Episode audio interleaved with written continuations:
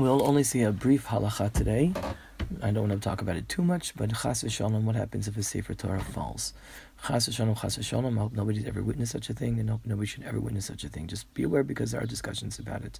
If chas v'shalom, a Sefer Torah falls, and that's mamish bizayon, it's not kavod to the Sefer Torah, everybody agrees that the person who dropped the Sefer Torah, the person who the Sefer Torah fell from his hands, from his arms, he has to fast for one day.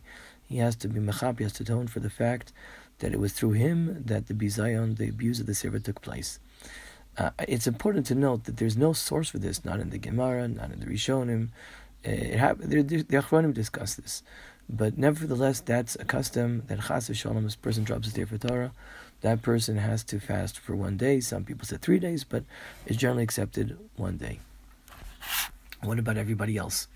So some people say that the tzibur who was there at the time that the Sefer Torah fell, uh, the, that the tzibur they too have to fast, because at the end of the day, you know, we just learned Makos uh, at the end of the, this past month, and there's the Rachayos, the Kohen Gadol, to the fact that there's certain things shouldn't happen in the community, and there's a, I guess similar to this thing, there's a concept that there's a achrayas, the responsibility of the community, that these things shouldn't happen. If everybody was more makbid, more careful about the kavod, the respect of the Sefer Torah, maybe, maybe this wouldn't have happened. So some people say that anybody was present in the shul during that time, they too have to fast.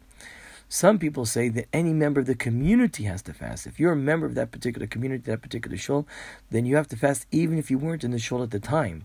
Because they hold that if the Chas Shalom the Sefer Torah falls, that's not a good sign for the entire community. and the entire community isn't makbid enough in Kavod Torah, and therefore the entire community should fast for one days, maybe even three days. Uh, if you can't fast, maybe you should give tzedakah, etc. Lemaisa, lemaisa, lemaisa. What's the bottom line? The bottom line is that the most poskim hold that the person who, who again, chas v'shalom, I can't even say these words, dropped Sefer Torah, he should fast for one day, and everybody else is exempt. Lemaisa, that's what we paskin. We paskin that everybody else is exempt from fasting. Only the person who the Sefer Torah from Sefer Torah fell from his hands, he has to fast.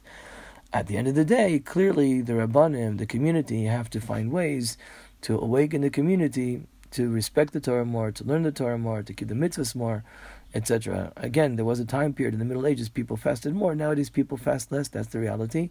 But you should give tzedakah more, learn Torah more, and create situations where people will uh, uh, be more committed to mitzvot and more respect for the Torah. Again, chas v'shalom, such a thing should happen.